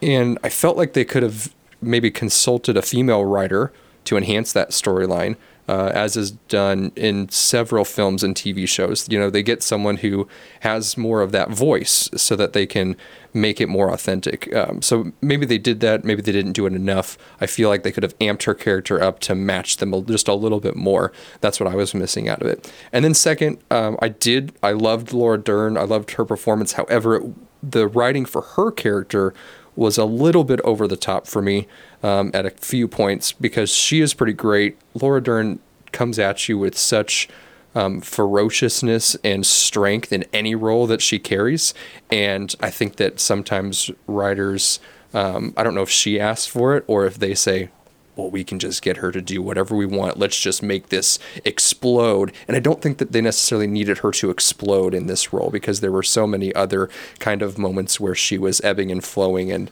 and really controlling the narrative uh, of, of what she wanted to do as as Scarlett Johansson's lawyer. So Yep. those are my director's shoes. I mean, I do disagree, but that's okay. like I said before, I'm I'm here for it, man. I love it. I, I want to hear all the opinions. Yes. Uh, that's what makes this fun. So, let's get final thoughts and let's score this thing. Um, I'm extremely high on this movie. I'm extremely, extremely high on this movie. I think it's probably the best movie I've seen this year. Um, it's my best picture as of right now. I haven't seen everything, and that's you know that's okay. But this this kind of movie, I'll just be honest, is kind of catered toward me. I like I like highly emotional things. I like things that people would simplify down to just saying it's a sad movie. You know, I- okay, if we're gonna do that, I like sad movies. I think um, I like when things feel real. I like whenever we're talking about real people and real things, and I don't know. I, I like the drama of it Yep. and I fell in love with both of these characters. I was impressed that Noah Baumbach was uh, simultaneously able to. We talk about, I, I talk about it a lot, using biases against you to make you feel certain things. He was simultaneously able to do that, but also able to um, make you become aware of those biases to where you're not just like, oh, I don't like this character because of all these things. It's like, here's why you don't like her, and here's why that's wrong, and here's why you don't like him, and here's where here's why that's wrong. Kind of like, I don't know, weirdly like kind of growing you as a person to become more self aware. Like it got me to the point where I was literally uh, asking Jackie for multiple days following seeing this movie. I'm like, do I act like that? Do I do that? Because that kind of sounds like Oh me. my gosh, yeah. You know? As soon as this movie ended, I'm like, don't just tell me what I what's wrong with me. I, I don't ever divorce me. Let's fix this. like Yeah. whatever nuances that drive you crazy, let's go. And we just had like a 30 minute conversation on like, no, no, no, let's you know, we were good. yeah, like um, either one of these characters could be like, well, you do this thing and that's not okay, and I'm like, oh man, I do that. you know what I mean? Like, and now I see why it's not okay. So that blew me away because I don't think I've ever had thoughts like that during a movie, and Yeah. um, so I thought that was really cool. I'm giving this movie. Oh, I'm still kind of deciding. Do I want to go there? Do I want to go there? Screw it.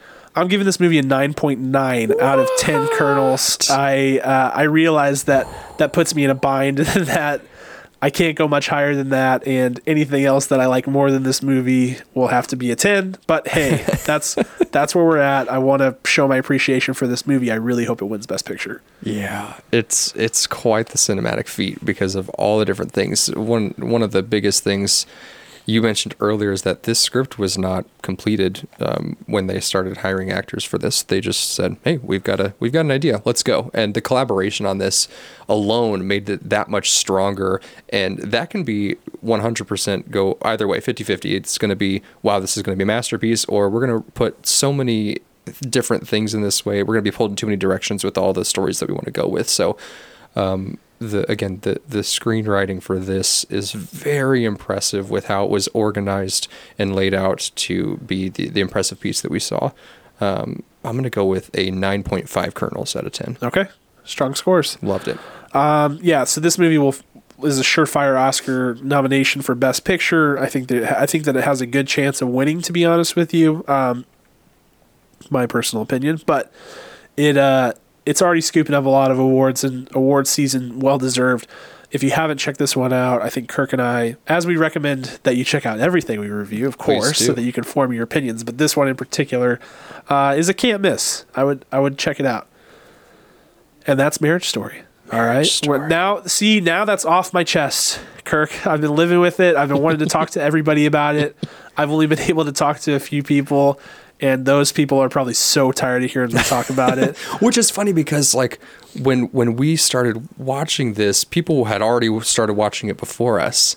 Yeah. uh, because it was so available on, on Netflix, and everyone's like, "Oh yeah, I'm halfway through, and I hate my life right now." it's so yeah, sad, it's so sad. And, and then we we had to catch up to them watching the movie that we were going to review, which was Yeah, interesting. it So was, it it's was. funny that it's funny that not everyone has seen this. I just kind of e- expect everyone to see this. Yeah. So stop what you're doing after this next segment and go watch Marriage yeah, Story. for sure. It's a it's a must watch. Um, so now we're turning the page in a pretty significant way, which I'm I've been jazzed for. Turning the page to get hyped for Star Wars, and as if I haven't been hyped for the last two years, waiting for this movie to come out. But we are now, at time of recording, just two days away from seeing it, Kirk. Oh my At this exact moment, in two days, you and I will be viewing this movie with some of our favorite people, our listeners, and our family and friends, and it will be magnificent. So to get hype for that, we're doing schoolyard pick. Remember, top five is gone, dead, forgotten. It's hard. It is. It It's, is. I know. uh, I said top five like 10 times today when I was uh, talking about this. And I was like, wait, wait, wait, wait. If We've been through 22 episodes of top five. Change is hard, Kirk. Change is hard, but it tells us who we are. You know, it does. It tells us who we are. Who am I? Um, so yeah, we've got that. We're gonna do schoolyard pick of Star Wars movies, and there are exactly ten right now, if you include the spin-offs, right? Is it 11? Well, No, with Rise of Skywalker it will with, be eleven. which I put I put Rise of Skywalker on my list, but I can't, right? you can't pick it.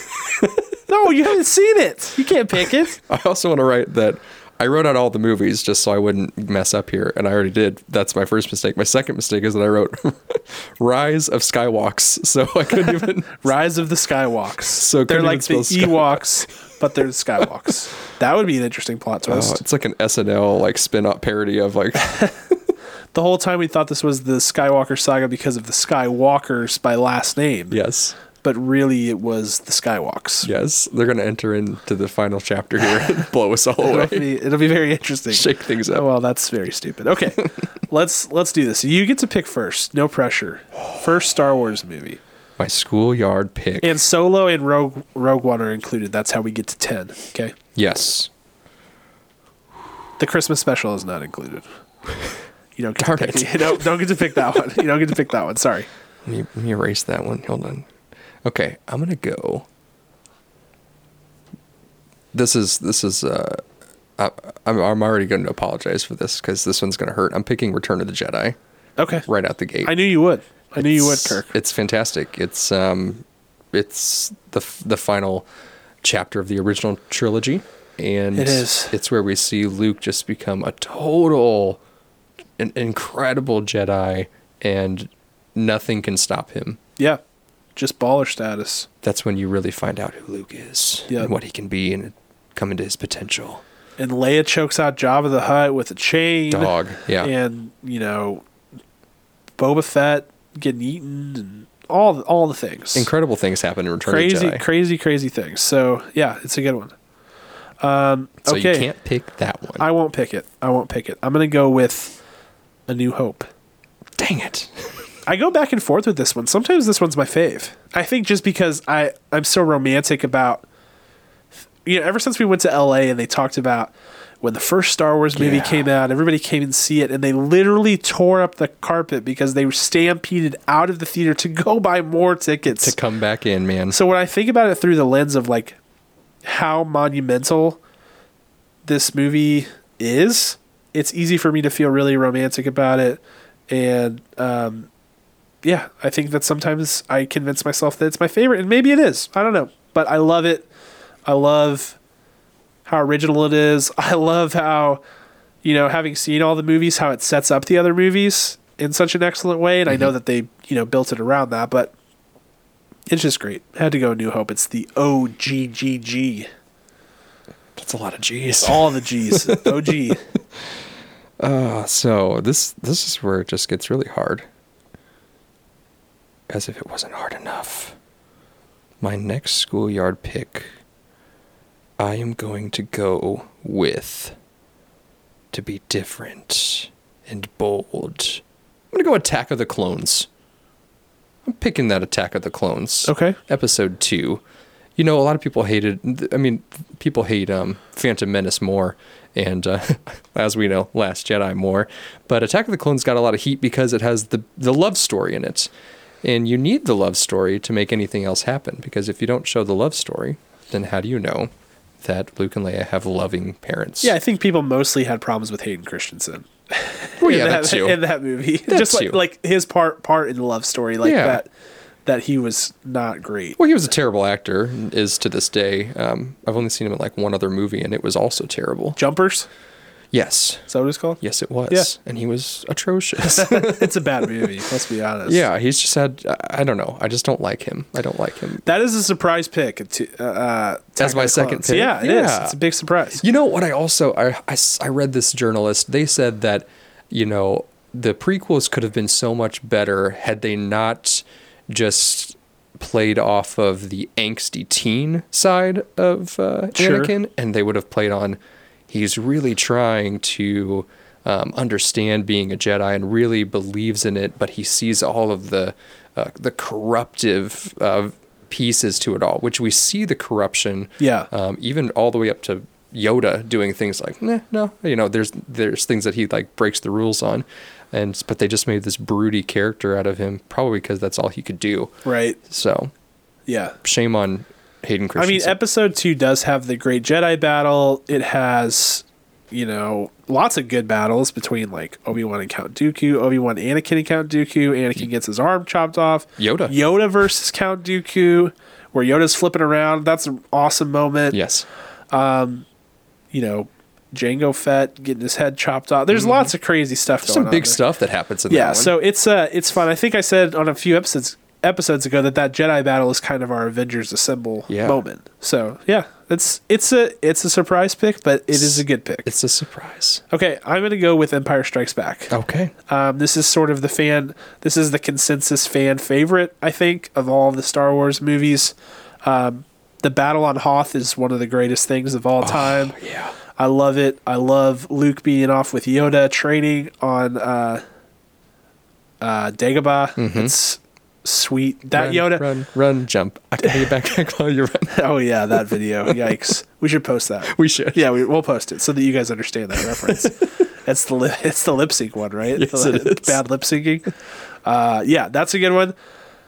I love that Yoda. That Yoda is the best kind of Yoda. Yeah, and they kind of bring that Yoda back in the Last Jedi. You know, he's like goofy. He's like laughing while the Jedi tree is on fire. He's just like totally loopy and crazy. smacking Luke with his cane. yeah, it's great. That's like it's like the Rafiki Yoda. Like it's a Yes. that's a fun version of Yoda, the one that I like to remember. So that's why Empire has a has a special place in my heart. Beautiful. That's my second pick. I'm gonna go with Force Awakens. Okay. Um, this movie met all my expectations and more when when it came out. I it gave us it gave us all of- all of the right kind of homages to what we knew in the Star Wars family and realm, and gave us all these little breadcrumbs to try to follow up for the next two films. Uh, so Force Awakens, home run, Yeah. my pick, not it's yours. a good call. Um, my next pick, I'm shocked that this one is still on the board. Oh, I, gosh. I never thought I'd be picking it at three. I thought I'd be forced to pick it earlier. Uh, Rogue One. Ah, I love Rogue One. Um, the way that they just like beautifully. Gareth Edwards is the uh, the director on this one. Great, great, great job. Um, he crafts a story that is just really exceptional regarding how the Death Star has such a giant blemish in it, which clears up one, probably the most significant lazy writing plot hole, I guess, of the whole Star Wars anthology. Like, yep. Why does the Death Star, this massive masterpiece of destruction, have like, oh, if you throw like a neutron bomb down this one thing, it blows the whole thing to smithereens. That's it. That's all explained in Rogue One. Um, they do a great job of making this movie awesome, even though spoiler alert, all all of the significant characters die at the end of that one. Everyone dies. Yeah, which is pretty interesting. Mm-hmm. It's a movie without Jedi, kind of, except for that um, that blind guy who's force sensitive. He's really cool, So great. and the the Darth Vader scene at the end of this one, the best, Mm-hmm. and the way that it leads right up to A New Hope is epic and awesome. Mm-hmm. So Rogue One, I think I just overlooked it on my list of it's okay. deletions. I'm I'm happy. Is this my third pick or fourth? Fourth. Count. So far, you've picked Return of the Jedi, Attack of the Clones, and Force Awakens. All right. I'm gonna go Last Jedi. Okay, I'm gonna steal that. I one. would have taken it next. Yeah. I knew you would have. I'm gonna go Last Jedi because um, I'm a big I'm a big fan of, of Luke, and I I want everything about him. I hope we see him in the Rise of Skywalks or Skywalker, whichever one you're gonna go As a Force Thursday, ghost? as a Force Ghost. Yeah. I want him to somehow save something, if not the whole thing, by being a Force Ghost presence. Yeah, my prediction is that the Force ghosts will will fight in the real world. like we talked world. about the uh, the Hogwarts the the, the Yeah. Harry Potter Harry Potter's parents like he's coming back he's going to help take down It'd be everybody legit. be so great. No one's ever really gone. That's what they say. That's what they say. This is not going to go the way you think it is, or whatever that quote is. Yep. I just butchered it. It was beautiful. Good job. Thank you. Is that it on The Last Jedi? Yeah, that's all. Okay. We talked about it earlier a lot. Pick number four. You like the suspense I'm building up? That's pretty good. Bring it. Revenge of the Sith. Number three. There it is. So it's pick number four, but it's Revenge of the Sith, which is the third movie. It's the prequels. Mm-hmm. Um, it's the best prequel in my in my humble opinion. I love the story that we get, the way that they bring us full circle on the Obi Wan and Anakin relationship. I love when we have the two battles going on side by side with Yoda fighting Sidious and Anakin and Obi Wan fighting on Mustafar. Like yep. Yep. pretty sick. I just love that movie. I really do. I, I think that it's. I know that the prequels are kind of marred in controversy, and, and they're not perfect, let's be honest. Um, but I thought that the third one was really good, and I thought that it brought us, it, it left us exactly where we needed to be left to feel good about, like, should the prequels have happened? I think the answer is yes. I think we needed those stories to be told. I think they could have been told better, sure, but I think that uh, it was a it was a good movie for sure. I agree. That's my fourth pick. There are just two left. There are two movies left. Which one are you gonna pick, Kirk? Well, I have to pick the better one. so I'm going to pick Solo, Yeah. a Star Wars story. So many haters on this film. I thought it was great. It is one of my last picks because the other ones are superior, but I think Solo did a good job. I think uh, I think the main actor, uh, I forget his name. Alden Ehrenreich. There it is. Yeah. I think he captured um, Harrison Ford's Han Solo in such a fantastic way, and what the nuances of, of Han Solo, but also like what he would have been like a little bit younger. And it was tricky, and it was sly, and Paul Bettany was in it, and uh, it, it was it was really wonderful. And Yep. I think Ron Howard did a great job. And uh, I'll fight you if you think that this is not a good movie. So yeah, I, I mean my my thoughts on this movie and the reason that it ranks low is not because it's a bad movie, but it's because it's kind of an unnecessary movie. Yeah, uh, Like I don't think I don't think we. Um, I mean, I'm judging by the fact that it's one of your last picks. I think the I think that that's just like, do we really need Han Solo's backstory? How Like, does it connect? I mean, you see Lando and him meet up, which that's kind of nice. Yeah, Because we meet them at Empire for the first time, you're like, "Who's this guy?" yeah. so that that's kind of nice. That connection there, like what they've been through at least in the past, at least once. I wonder if this had gotten better results if we would have seen um, a, another solo film, Solo Two, which is a little ironic, but I know that. I I don't know. I think it was a one shot. I think they just wanted to give us more of this character because they know people loved it, Yeah. and I just didn't think it was totally necessary. But I like the movie. I just watched it the other day. So. And, and I'm still hoping that Darth Maul shows up here. Yeah, buddy. Last, last Rise of the Skywalks. it's a very uh, unlikely, but sure. I'm gonna push Rise of the Skywalks until I can't say it anymore. Yeah, good. Okay, thank you. I think I don't. I'm not. Again, I don't read all of the stuff, but I think doesn't Darth Maul get killed eventually? Like again? Again, yeah, I think he does. So like they like they talk about it in, in the other other. no, I think he dies in uh, Rebels, Star Wars Rebels, Well, I which is the animated show. Mhm. So that's technically still canon, Star Wars canon, but Mhm. it's uh, animated. So he dies, he gets brought back to life, and then he dies again. Well, I want him to come back. Maybe and- Force Ghost. Force Ghost. He's gonna Force Ghost. all the fo- fight. we're gonna have all the Force Ghosts. We're gonna have on one side you're gonna have Darth Maul, Count Dooku, the whole lot of them. On the other side you're gonna have everybody else, and they're gonna charge towards each other like uh, it's 300 or something like that. It's gonna be intense. This is the Jedi. yeah. this is the Sith. Actually, if that doesn't happen, I'm gonna be ticked.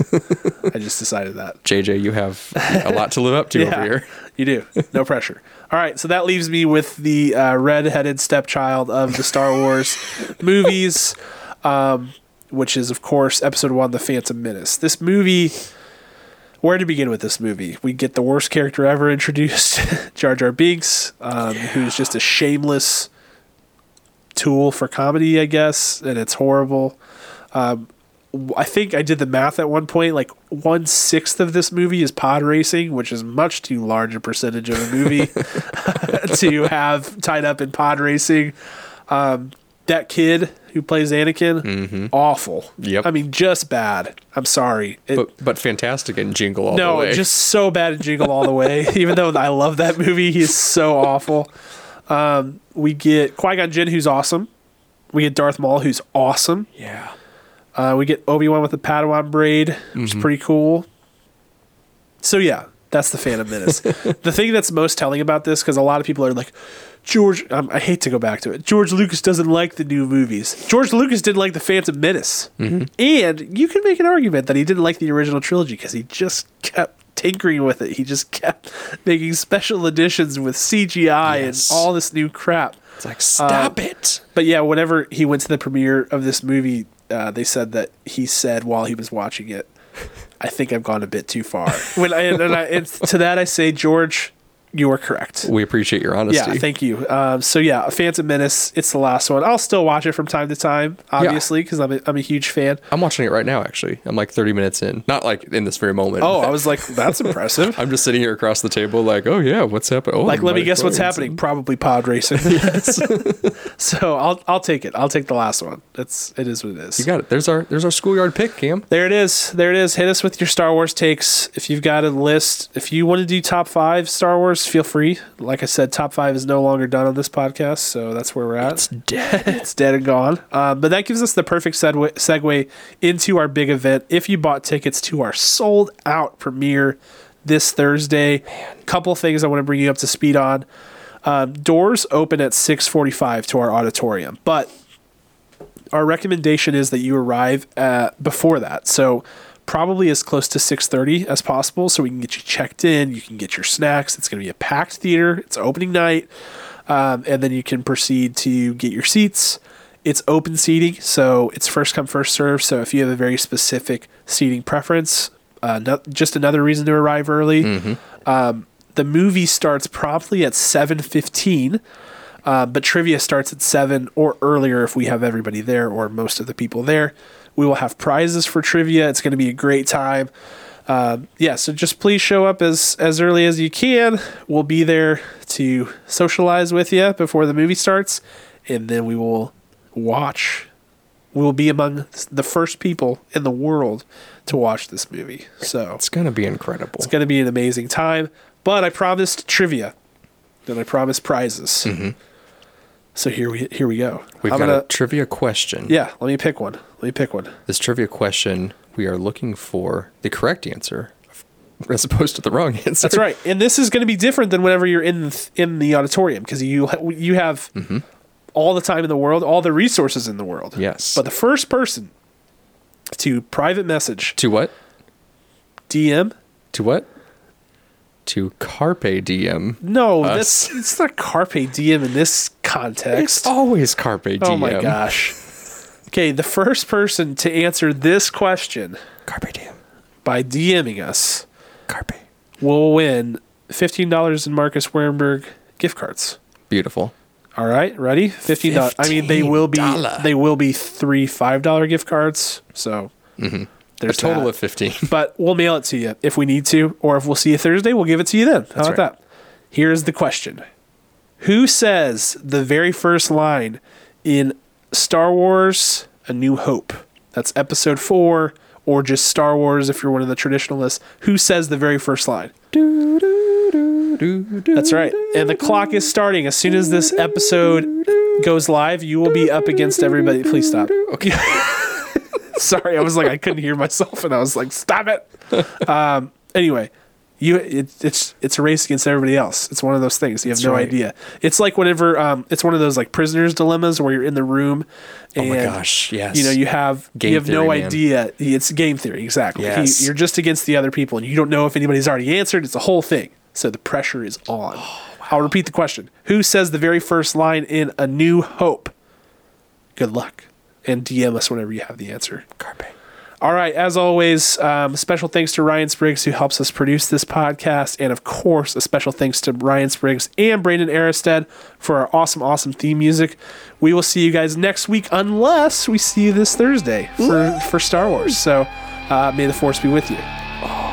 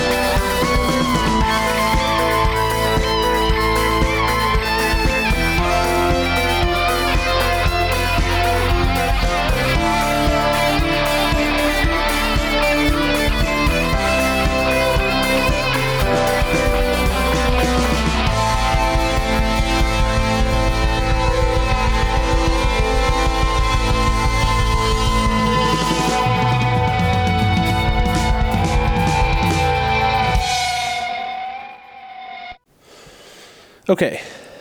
Now we're recording again. Let us see what happens. I can see what's happening, What? and they don't have a clue. Ooh. They'll fall in love, and here's the bottom line. Our trio's down to two. Oh. This sweet caress of twilight. There's magic everywhere. Hmm. And with all this romantic atmosphere, oh, I was supposed to harmonize. disasters in the air. Nailed it.